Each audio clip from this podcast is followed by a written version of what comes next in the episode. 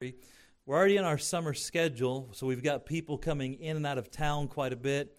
And right now, we have a lot of people down with different sicknesses or injuries that normally work in our nursery. And so, uh, the nursery schedule, our, our list of nursery workers, we were working on this yesterday, uh, has been basically cut in half, uh, which is tough going into the summer anyway. And so, uh, if you don't normally work in the nursery, but you're a member and you're a lady and you would like to work in the nursery, uh, if you'd be willing to help us just once a month, that would be a blessing. And so, what we've done is I've instructed the nursery workers, we put up a nursery schedule this month that has uh, four spots on it where we could use some help. And so, there's a couple uh, spots on Sunday night, uh, next Sunday night, and the 16th Sunday night. We could use some help. We also have a few spots on next Sunday morning and then the 16th. If you if somebody could help us with that, we'd appreciate it. Like I said, just people in and out of town, and then we've got people down with sickness and some are injured that make it difficult for them to work in the nursery right now. And so if you would help us with that, we'd appreciate it. What happens is uh, we've got wonderful lady workers that will just fill in all the time, and next thing you know, we've got one or two or three ladies missing so much church you know, they're, they're constantly here, but they're never in church. And that's not good for them. And, uh, and, and so uh, please help us with that. There is a nursery schedule in the nursery. I think there's one down on the main bulletin board. And I'll keep this up here to remind me about that. If not, if that doesn't work out, we'll just start turning the men loose down there. And uh, imagine Brother Pash in the nursery. What's wrong with you? What's the matter with you? You know? Have a brother Ethan down there like, I'm not cleaning that up. Ain't going to happen, you know? And so uh, you ladies are, are gifts from the Lord with that. So if you'd help us with that, check the schedule. Uh, we sure would appreciate it. and we'll get through the summer and get some people back healthy, and, and we'll be fine. All right, Micah, the book of Micah, chapter 6. I'm just going to read one verse and then give you some context with Micah and an interesting message this morning that I think will be real, a real blessing to many of the Christians here in the room. Uh, Micah chapter 6 and verse 8. If you look at the scripture, Micah chapter 6 and verse 8, let's read it together. The Word of God says, He has showed thee, O man, what is good, and what doth the Lord require of thee, but to do justly, and to love mercy, and to walk humbly with thy God. And let's pray. Lord, thanks for this powerful verse. We love the Bible, and it's verses like this that become guiding lights in our in our life here on earth. And I pray that for those who this verse is new to them, that it would become very special to them and help them throughout their lifetime. For those that are familiar with this verse, uh, but perhaps have have uh, not visited it in a while, may it just be fresh and new and help us apply it in a way that, that is very helpful and practical for this week in uh, 2019 and for the rest of our lives until we see you. So please, Holy Spirit of God, give me the words to say, speak to our hearts. If there's anybody here that's not sure they're saved, I pray today would be the day of their salvation. We pray all this in the mighty name of Jesus. Amen and you may be seated. the book of Micah is a wonderful little book. It's actually quoted quite often uh, or several times in the New Testament uh, and even once in the Old Testament. And so, a, a wonderfully powerful book. The Lord Jesus even quoted it. Uh, it's quoted about the, uh, the birth of Christ. And so, wonderful truth there. We won't have, take time to get into all that, but let me give you a little background of the book of Micah as we consider the truth this morning. Micah was a Judean prophet from uh, the southwest portion of Israel. If you remember, the, tri- the nation of Israel was divided into two parts. There was the northern kingdom, and then there was the southern kingdom, and Judah was the southern kingdom. Micah was a prophet called by God to speak on behalf of God, and he actually prophesied during the reigns of three different kings. Jotham, Ahaz, and Hezekiah. And I say that to tell you that, that this man went through different changes, uh, cultural changes, spiritual challenges as he was preaching. If you study the, the historical books of the Old Testament, uh, Kings and Chronicles, you see that Jotham was a pretty good king. He did a lot of things right, but he never removed the high places from Israel. The high places would be like groves, and they would take little hills or, or little mountains, and they would build up mounds, and they would let trees and plant trees on top of that, and they would worship their gods in the groves. Sometimes they would even worship the Lord in the groves rather than going to the temple. And the high places are a sign of self willed worship. I'm not going to worship God the way He told me to. I'm going to worship God the way I want to. And that's why oftentimes in the Old Testament you see the Bible saying they didn't, they didn't remove the high places or they didn't remove the groves. And so uh, he was a good king, but there was a lot of self willed worship during his reign. King Ahaz was a wicked king and he did a lot of things wrong. And he actually had a pro Assyrian foreign policy. Assyria was the, uh, the, they were the enemies of the Israelites. And during his reign, the northern kingdom was taken captive, and he did a lot of bad. Hezekiah was a pretty good king. Matter of fact, by many aspects, one of the best kings that Israel ever had. Uh, for most of his reign. Now, he got a little bit off track towards the end, and the, God did a miracle in his life, and he got off track at the, the end of his life. Uh, but he was a pretty good king. Uh, and he was anti Assyrian. So his predecessor was pro Assyrian, and he was anti Assyrian. He was pushing back and fighting against the enemies of God.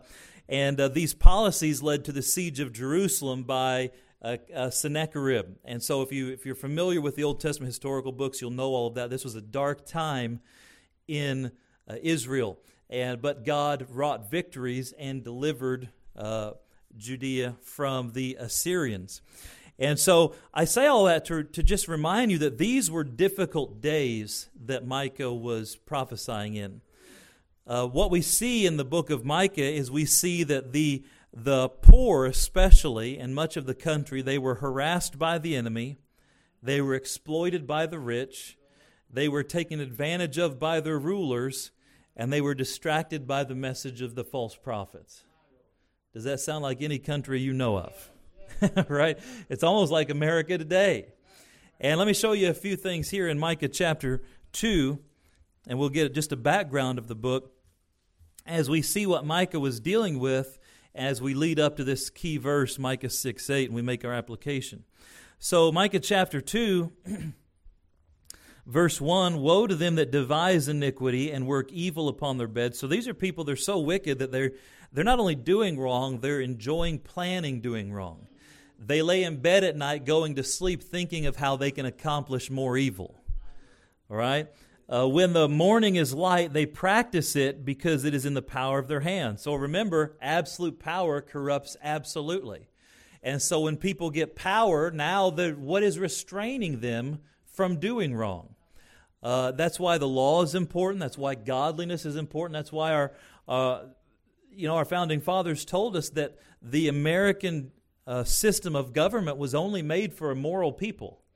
It's the laws of God that restrain rulers from doing wrong and the laws, the checks and balances. But boy, you get out of that. That's why you see all over the world despots and tyrants and all through history.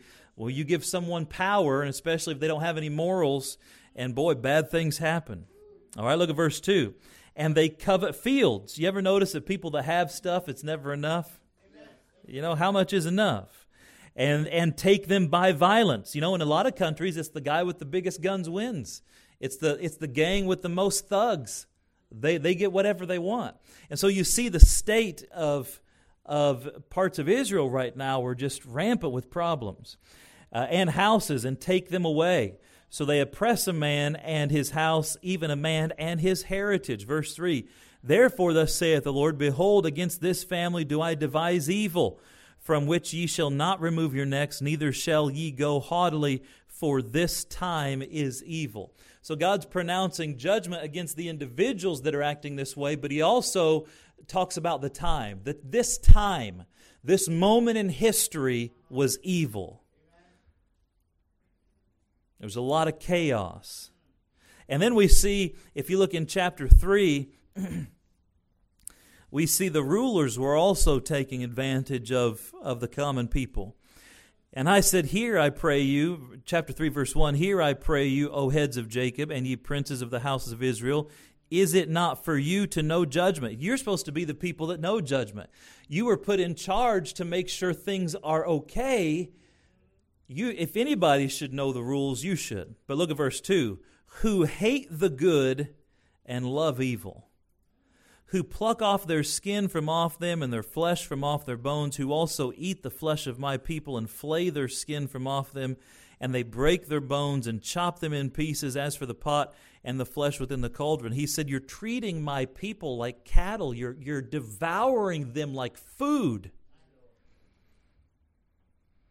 Verse 4 Then shall they cry unto the Lord, but he will not hear them. He will even hide his face from them at that time as they have behaved themselves ill in their doing. So the Bible here is pronouncing judgment on the evil rulers. You're taking advantage of my people. They're crying out for mercy and you're not giving it to them. Well, when you cry out for mercy, I'm not going to give you any either. And eventually judgment was pronounced upon them. All right, then we see the message of the false prophets. Look at, at verse 5. Micah chapter 3, verse 5. Thus saith the Lord concerning the prophets that make my people err. Now, wait a minute. The prophets were supposed to point people to God. But here we find the prophets making people to err or to go into error through their false message. All right, thus saith the Lord concerning the prophets which make my people err, that bite with their teeth and cry, Peace. And he that putteth not into their mouths, they even prepare war against him. And so you see the false prophet, man, they were saying, Hey, everything's okay. Everything wasn't okay. They were saying, Oh, that's not a sin, but it was a sin. They were saying, hey, you're, you're, you just, just deal with this when it wasn't okay. And so oftentimes, false prophets have always caused people to err. And I'll tell you, you could take a snapshot of this and, and look around our world and you see all this craziness. And uh, we live in a day of such chaos, even in America. You know, there just seems to be such chaos. It's like people are playing by different sets of rules you've got different groups that, that they're not playing by the, the same rules. And, and when I look at Micah and I see the condition of Judah at the time, we find many reasons for God's people to be discouraged, angry, and depressed. Micah encouraged the people of God to rise above the drama of the day. Now, how did they rise above the drama of the day? Micah 6 8. And we'll get there in a minute. Consider the problem that we face today in 2019. We live in a day of information overload. Right? 24 hour news cycles pump our heads full of problems, fears, injustices, and troubles, not just from our country, but from around the world. Uh, you know, can I just tell you something? Bad news gets good ratings the news companies are not trying to encourage you. They're trying to grab your attention. That's why every five minutes, news alert. The president's getting on the airplane. What? What?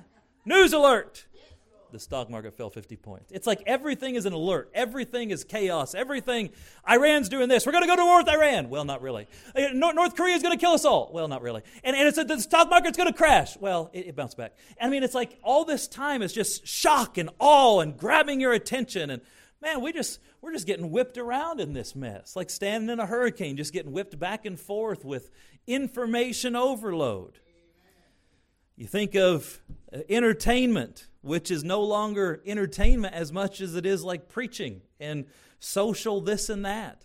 Every uh, song you listen to, just about every show on TV has some message, has something they're trying to cram into your head and change you. And by the way, they're very open about this.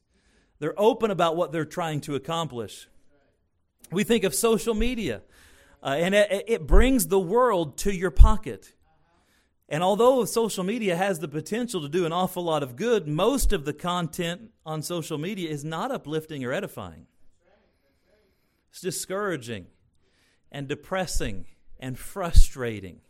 I don't know how many times I, I, try to be on there a little bit just because there's people on there. And several years ago, the Lord challenged me. I wasn't on anything, and I'd really just quit because I hate it. I hate the. I got my hands full with me, Amen, and our church, and.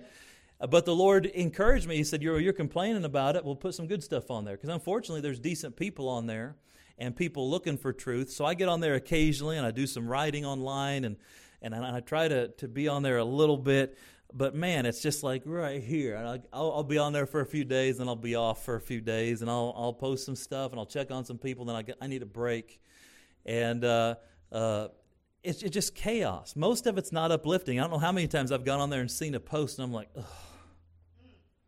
I never check it before I go to bed, ever. I usually don't look at it after like seven o'clock at night because I need to go to sleep right? I don't watch the news before I go to bed uh, because I don't want to sit there and they, they convince me the world's falling apart and we're all going to die. And a good night. You know, you turn the light off and you're laying there in the dark going, Lord, are we okay? I just don't do it. And so we, you see these problems. Uh, everywhere we see, there's conflict, debate, strife, foolish questions, false doctrine, compromise and it's frustrating for all of us. By the way, most of those things are things God told us to stay away from. All right? So, what, what's the answer? And I think today in 2019 that we have the same answer that God gave Micah and, and, and the Judeans through Micah 1,300 years ago. The answer is the same, and the answer is in Micah 6 8. Here's my message for, for this morning. Uh, and it's a, it's a very simple message how to defeat the drama and live for God. Or how to rise above the drama and live for God. You know, there are people trying to suck you into their chaos. People trying to, you can get pulled into that well of that, that gravitational pull of their chaos and their problems and their frustrations. And you've got your hands full with you. I mean, you're trying to, to live and, and pay the bills and put a roof over your head and, and food in people's bellies and keep clothes on your back and pay the bills and go to church and live for God. We're fighting the world, the flesh, and the devil. We've got problems in our community and in our state and in our region. I mean, why in the world we, we get over uh, flooded we, we overflow with everybody else's chaos and we get sucked into the drama. Well, I'm encouraging you today that we can follow the truth of Micah 6 8, rise above the chaos, and still live for God, even though there's chaos going on all around us. All right, look at Micah 6 8.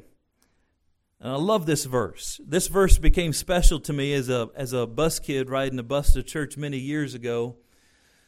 Uh, two of our most prominent bus workers, Brother Bo, drove the bus, and he was the bus captain.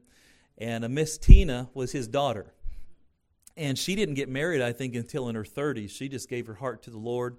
She worked in the Christian school. She worked in the ministry all the time. God later gave her a, a good man, and they ended up having a daughter. And and uh, she's been very sick with diabetes and different things. And but just uh, I love Miss Tina, and she used to get up and, and sing songs on the bus.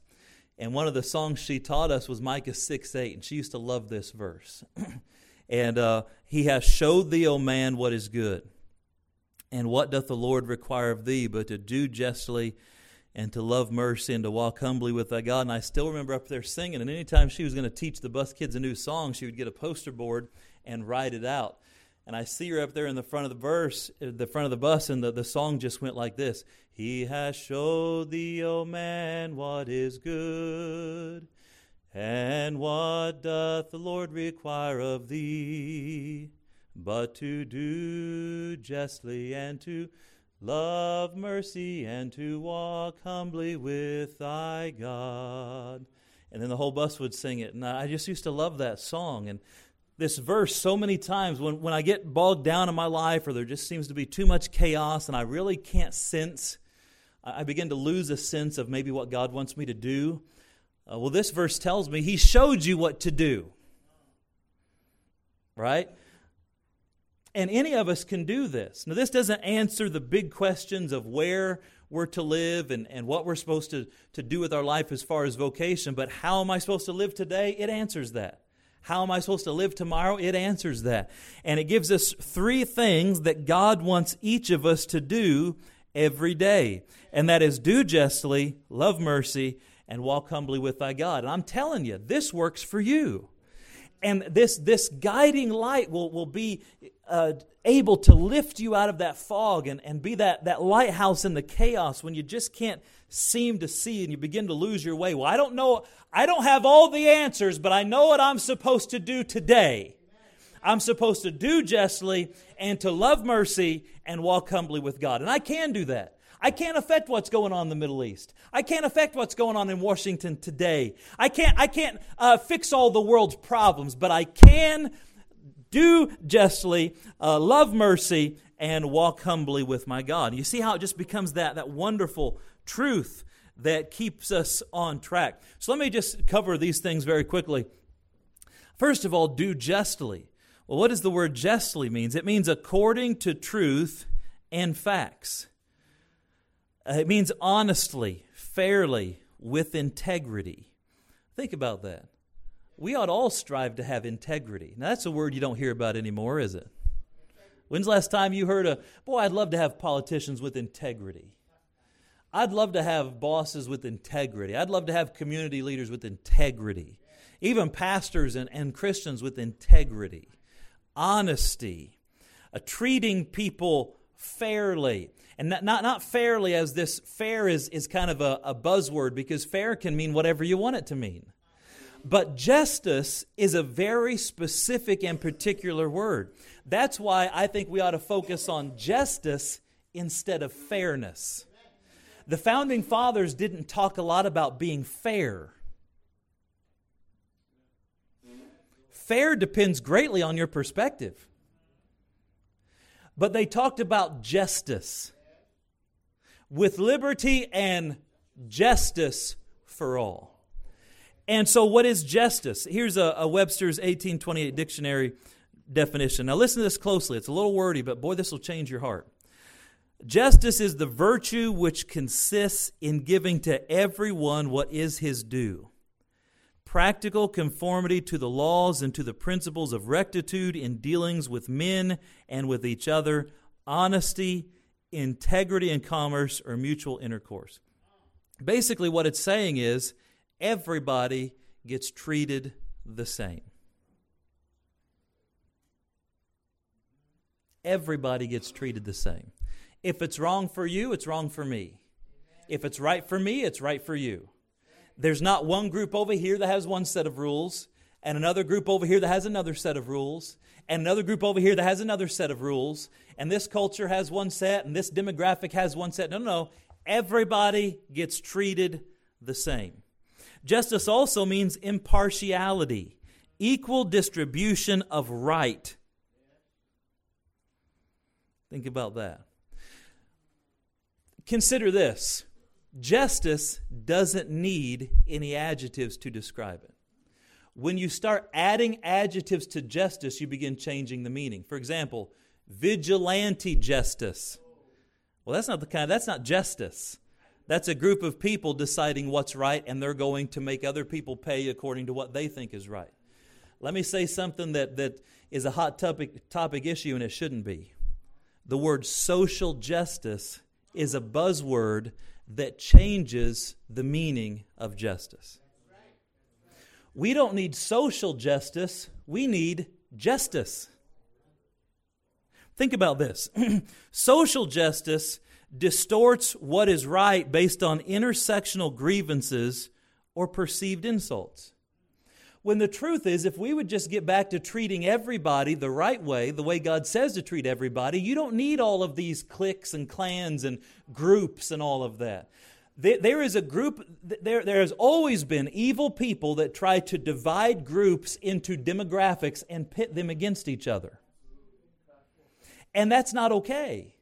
Uh, class warfare, bigotry, racism, all of that, there's no place for that in Christianity. There's no place for that at all. Uh, I'm even against this idea of a hate crime. If it's a crime, it's a crime. You know, it's wrong if you kill a white person or a black person or an Asian or an Indian. It's all murder. Is it worse murder because you kill someone from a certain state or a certain town? It's all murder, and it's all punishable the same. Being unkind to people is wrong no matter what color they are or no matter what country they're from. And you see that even the Christians, Jesus had to teach them this. If you remember Peter in Acts chapter 9, he's, he's up there on the, the top of a house and he's talking to God, and God sends him a vision, and this, this cloud comes down and, uh, and, and it opens up and, and it's filled with all kinds of unclean things and things that the Jews wouldn't eat ceremonially. Now remember, when Jesus died on the cross, he nailed the ceremonial law to the cross. So all the, the ceremonial laws of the Old Testament are no longer applicable to us. The moral laws of the Old Testament still apply. All right, so now we can eat pigs, thankfully. Praise God for bacon. Let me just take a moment.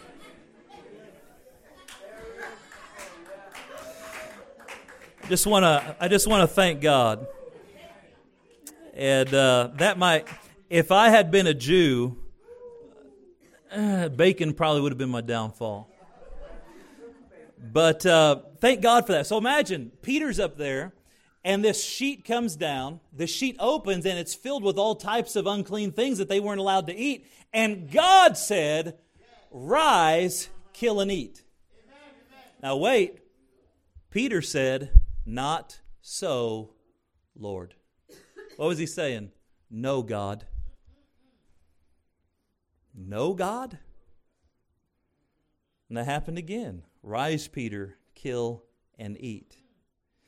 God was teaching him that you've always had these prejudices that are not godly. And if God says it's clean, it's clean. If God says to eat it and you're not used to eating it, if God says to do it and you're not used to doing it, if God says not to do it and you're used to doing it, you obey God, not your tradition. So finally, Peter gets it and he says, Wow, what God has cleansed, call not thou common. Right after that, these people come to Peter and say, There's a Gentile over there that wants to be saved. Now, wait a minute. Before that vision, Peter would have said, I'm not going to go talk to a Gentile.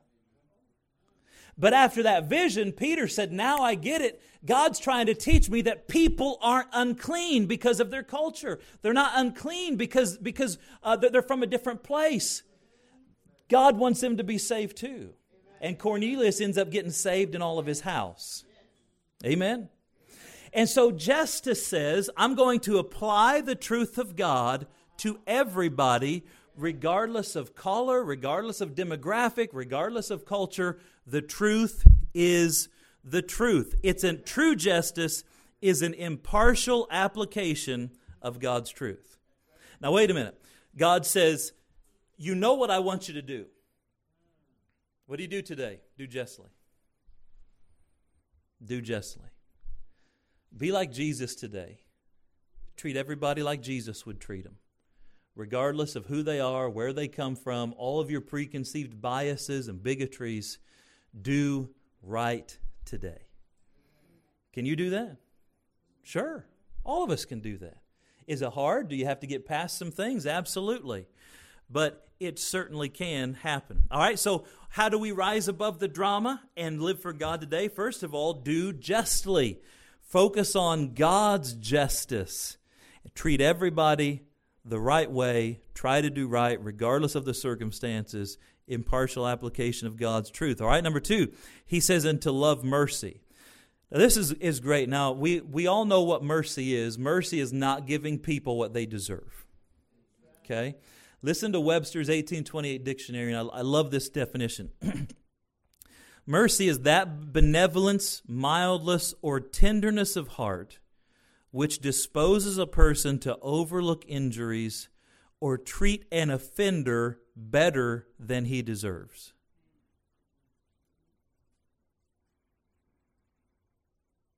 Well, that changed the world, wouldn't it? Treat an offender. I mean, they've done you wrong. They're wrong. So I'm going to make them pay. Oh, that's not your place. So it's, it's that benevolence, mildness, or tenderness of heart which disposes a person to overlook injuries, to treat an offender better than he deserves, the disposition that tempers justice. Now, wait a minute. Mercy is black and white.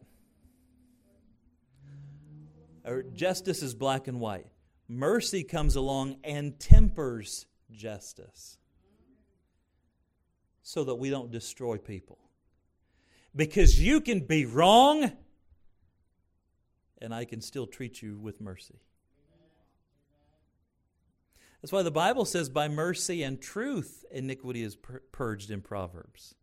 See, the world needs the truth, but they also need a little bit of mercy.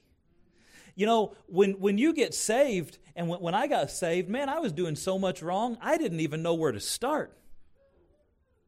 You ever felt like that? You ever look at your life and compare it to the Bible? It's like, Lord, I got so much wrong, I don't even know where to start. Well, well, thankfully, God gives us mercy.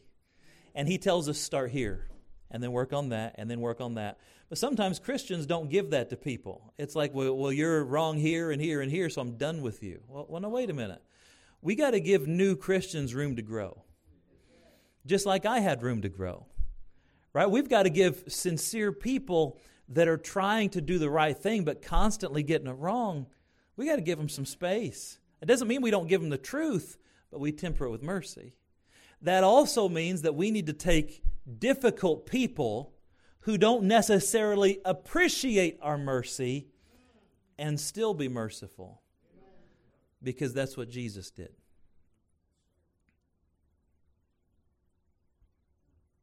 Now we still follow all the other principles. Sometimes you got to sometimes you got to get some space, sometimes you got to have some separation, sometimes you got to love someone from a distance because you they just keep hurting you over and over and over. You know, I often use the illustration that if you steal my wallet, uh, I'm going to forgive you, but I'm not going to ask you to hold my wallet again. Right? If, if you just punch me in the face for no reason, I'm going to turn the other cheek, but I'm also going to make sure I'm, I'm an arm length away next time we say hi right? Uh, so, so, so there's a difference between this idea of mercy, and some people take the idea of mercy and they just become like this mat that just they just get walked all over and taken advantage of all the time. That's not the Christian way, but it is the Christian way of forgiveness and mercy and justice and and all of these things. And so, uh, mercy induces an injured person to forgive trespasses and injuries, and to forbear punishment or to inflict less than law or justice will warrant. I think of the young man who went to the courtroom and he's standing in front of the judge, and I mean, he's literally shaking. Literally shaking. And the judge looked up from his paperwork and saw him as they were getting ready to start the proceedings. And, and the, the judge said, Don't worry, son, you're going to get justice. And the young man with the squeaky voice looked up and he said, I know, sir, that's what I'm afraid of but would you throw in a little mercy on the side? And here's a guilty man saying, I know what I deserve, but how about some mercy? And the Bible tells us to love mercy. Do you know it's not your and my job to go around making everybody pay for everything they do wrong? That's God's job. That's law enforcement's job. You and I don't have to, to make people pay. Uh, and, and be careful this even in your marriage. Well, you said something mean to me, so I'm going to say something mean to you. You gave me the cold shoulder, so I'm going to give you the cold shoulder. You did this to me, so I'm going to do this to you. Well, you know what? The strong Christian gives a little bit of mercy. You did this to me and it was wrong. I love you and I forgive you, and I'm not going to do it back. I hate to bring Christianity into the thing, right? But this is this is the Christian way. I was talking to someone recently, and, and I've had this conversation a hundred times, and they're like, you know, I, I, get tired of always having to be the one that, that, that's, that's the bigger person or that does the right thing. And, and I was just very honest with them and said, you know, being a good Christian means a lot of times you're going to get the short end of the stick. It means you apologize first. It means you say, I'm sorry. It means that you do right whenever other people aren't doing right. But that's part of being the Christian. And by the way, somebody has to take that, or you get the mess you got today where everybody just stands their ground and says, I'm not moving, and all the rest of you are evil. It's, it went from being we disagree with you, but we can work together, to uh, we, we think you're wrong, but let's try to find common ground, to we think you're wrong, that I can't work with you, to now you're not only wrong, but you're evil. I mean, do you see the digression of how people treat each other? And this is a common thing whenever you take God's word and Christian morality out of the mix. Culture gets to be this, uh, this almost it's almost like this jungle justice of man the lion if he wants to eat you he's going to eat you. And if the snake wants to bite you he's going to bite you. This, this just take what you can and, and draw your lines and fight to the death and, and all of that. Boy that's not the way we want to live and so how do we how do we rise above the drama so we said we do justly we apply god's law to everybody the same you know if my kids do wrong they're still wrong they're not right because they're my kids. I don't give them a pass because they're my kids. If someone I love does wrong, then they still did wrong. I don't give them a pass because they love kids. Now, because I love them, now we might find some mercy. We might, we might be able to instill and say, listen, this is wrong and, and this is the punishment that you've got coming and let me help you work through this because you're you're, you're to uh, get yourself in trouble with the law or you're to have the, the, the blessing of god removed from you you're to have god's chastisement all of that. See, judgment just pronounces right or wrong. Mercy says, How can I help you get back right? And the Bible talks about loving mercy. We ought, as Christians, we ought not have this idea of loving it when people are punished, of loving it when people get their due, of man, I can't wait until you get yours. You know, these ideas of jealousy and envy and malice, those are all sins. But we ought to love mercy. Now, that doesn't mean we change the rules to give people mercy. It just means we love mercy in the application of justice. So, you see how it all works together? Some people say, I love you so much the rules don't apply. Well, that's not love, that's an injustice. And so we, these things work together. Now, let's look at this last thing. All right, so Micah 6 8, what can we do? Do justly, love mercy, and walk humbly with thy God. Now, what does that mean? Humility is an attribute of the Lord Jesus. Philippians 2 5 says, Let this mind be in you, which was also in Christ Jesus. To walk humbly means to walk in a humble ma- manner with mild sub- uh, submissiveness. You know, humility reminds me when I am being when I am walking humble with God, I'm reminded that I'm just an unprofitable servant of God. I'm not a despotic ruler. I'm not judge and jury and executioner. My purpose in life is to exalt God and spread His truth, not go around instilling in the world what I think the world ought to be. Now, that doesn't mean that we're not the light. That doesn't mean we're not the salt. That doesn't mean we don't have our Christian influence. It just means that I'm walking humbly with God. And I realize it's God that's in charge of all that stuff. He's got to make it happen. I do my little part in obeying Him, but I'm going to walk humbly. Uh, Romans 14, 4. If, you, if you're writing something down, write that verse down. It's a great verse. It says, Who art thou that judgest another man's servant? To his own master he standeth or falleth. Yea, he shall be holden up, for God is able to make him stand. Now, wait a minute. The word judge is one of the, the most misused words in the Christian vocabulary. People get into sin and they say, Don't judge me.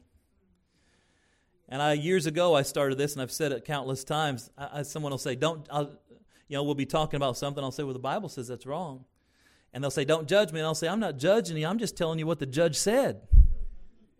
Right? If God's already made a judgment on it, it's not me judging you; it's God judging you. Matter of fact, the Bible tells us to judge righteous judgment. It's impossible for you and I to look around and not make judgments on things. The idea is, though, that I don't get into the place of a scorner or I don't get into the place of God looking into people's hearts, determining their motives that I can't possibly know, uh, putting, putting uh, the consequences. I can say, look, we know where this is leading. God tells us where this is going. But as soon as you set yourself up as judge and jury, you just took God's seat. And you're in trouble. That's the place of a scorner. They sit down and they're, they're the judge now. And God says, I have judgments prepared for scorners. There's special disciplines reserved for scorners. Now, that doesn't mean we don't say that. The Bible says that's right. The Bible says this is wrong. That doesn't mean we don't make any judgments at all. It just means we know we're not the judge. Does that make sense to you? All right? Uh, so I realize that while I'm walking humbly with my God, it's not my job to police the world. I have my hands full trying to live for God myself.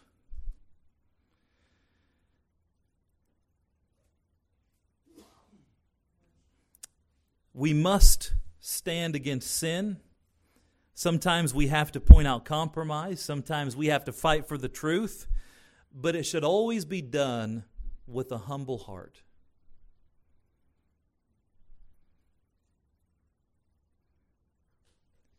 And I, in our world today, in our Christian world today, there's far too little of pointing people to the book. There's far too much of just letting everything go. Well, God loves everybody. Well, that doesn't mean everything goes. Well, we're under grace. Grace is not a license for you to sin. Grace is a license for you to be free from sin so you can serve God and be better. Not a license for you. You don't pull out your sin card and, well, grace, license to sin. No, that's foolishness. So we, we have to stand strong. We have to, to preach hard against things. And you're going to see your preacher, I, I will raise my voice and I will stand strong and I will be immovable on certain things because God is. But at the same time, we don't do that from a place of, of being the judge ourselves. We don't do that from a, a sense of, I am better than you because I know the truth. I'm just a sinner saved by grace. And but for the grace of God, I might be in that position. And so we walk humbly with God. What does that mean? It means every day, regardless of the chaos in this world, I'm going to wake up. I'm going to get my Bible.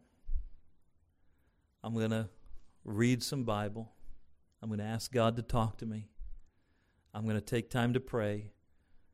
Very few days in my life that I don't start my day not just praying, but I'll get on my knees in the morning as a symbol of my humility and submissiveness to God. And I'll get on my knees and say, God, I'm on my knees because you're God and I'm not. And you're my Lord. And I belong to you. And I'll pray for my family. A lot of times I'll pray first in the bedroom, then go later. I'll pray for my wife and I'll, I'll be by the bed and she's right there. I'll pray for her. And in my mind, I'll go to my son's room and pray for him. And I'll go to my daughter's room and pray for them. I'll come to the church and I'll, I'll pray for you all. Just walking humbly with God. Then try to get up off my knees and during the day keep in mind what would God want? How would I live today if God was with me? Because do you know that He is? God is with you. It would change our lives if we would just realize He's promised to never leave you nor forsake you. That means He is with you. How would you, what would you do this afternoon if Jesus Christ was in the car next to you? Where would you go? What would you put on the screen today if, if you knew that Jesus was on the couch next to you? How would you talk if Jesus was a part of that conversation? How would you talk to your spouse or your kids or your buddies? See, walking with walking humbly with God is I'm going to be humble today because I realize who I serve. And I want to walk with you every day. And, and Amos 3 3 says, Can two walk together except they be agreed? And the answer is no. If you and God are going different directions, you can't walk with God. Right? If you and God are going different places, you can't walk with God. I think walking with God was part of you coming to church this morning. You know where God is at 10 o'clock on Sunday mornings. You know where He would be. You know where Jesus would be right now if he were in town, I think he'd be sitting right here. Actually, I'd be sitting there, he'd be standing here. I'd be I'd be listening to him happily. But see how that, that tempers you with humility and it just changes who you are. Now, I say all that to say this. Let's bring it around full circle. You're going to walk out these doors, and there is a world of drama waiting to suck you in. You're going to go to work tomorrow, and there's politics in the office, and there's weirdos at, at work trying to drag you into all their mess.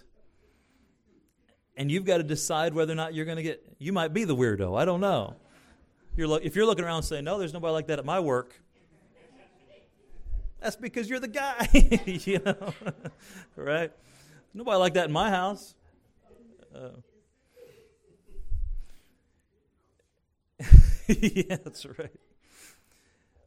You're going to turn on the TV, drama. Social media, drama. I'm not saying that you cut yourself off from that and live like an Amish person. I'm saying that you have this anchor that says, I'm not going to get sucked in. I'm going to rise above it all because I'm going to do justly, I'm going to love mercy, and I'm going to walk humbly with God. Amen. Let's pray. Father, thanks for the chance to get in your word today. Thank you for the example of, of Micah and the truth that you gave us. I think this could be a help to all of us as we strive to please you. We want so badly to bring you glory, and yet, Lord, we're so susceptible to the drama. You know, there's a part of us that loves the rush of the gossip, that loves the the the chaos, that wants to be right in the middle of all of that. And Lord, I pray that we would subdue the flesh and we would not get drawn into the chaos of this world because it, it, discourages us and it can actually draw us away from walking with you. I mean, how many people aren't in church today because they got, not aren't necessarily our church, but I mean all over that got caught up in the drama of someone else's life. Or they, they got their eyes off of you and put them on, on a person instead of keeping them on you. Or they're just so discouraged and depressed today because of everything going on in this world. Lord, we know that you are supreme. You are the God of all. You have everything under control. And you've told us what to do. We know what to do. Lord, help us. Give us grace and strength to do justly, to love mercy, and to walk humbly with you.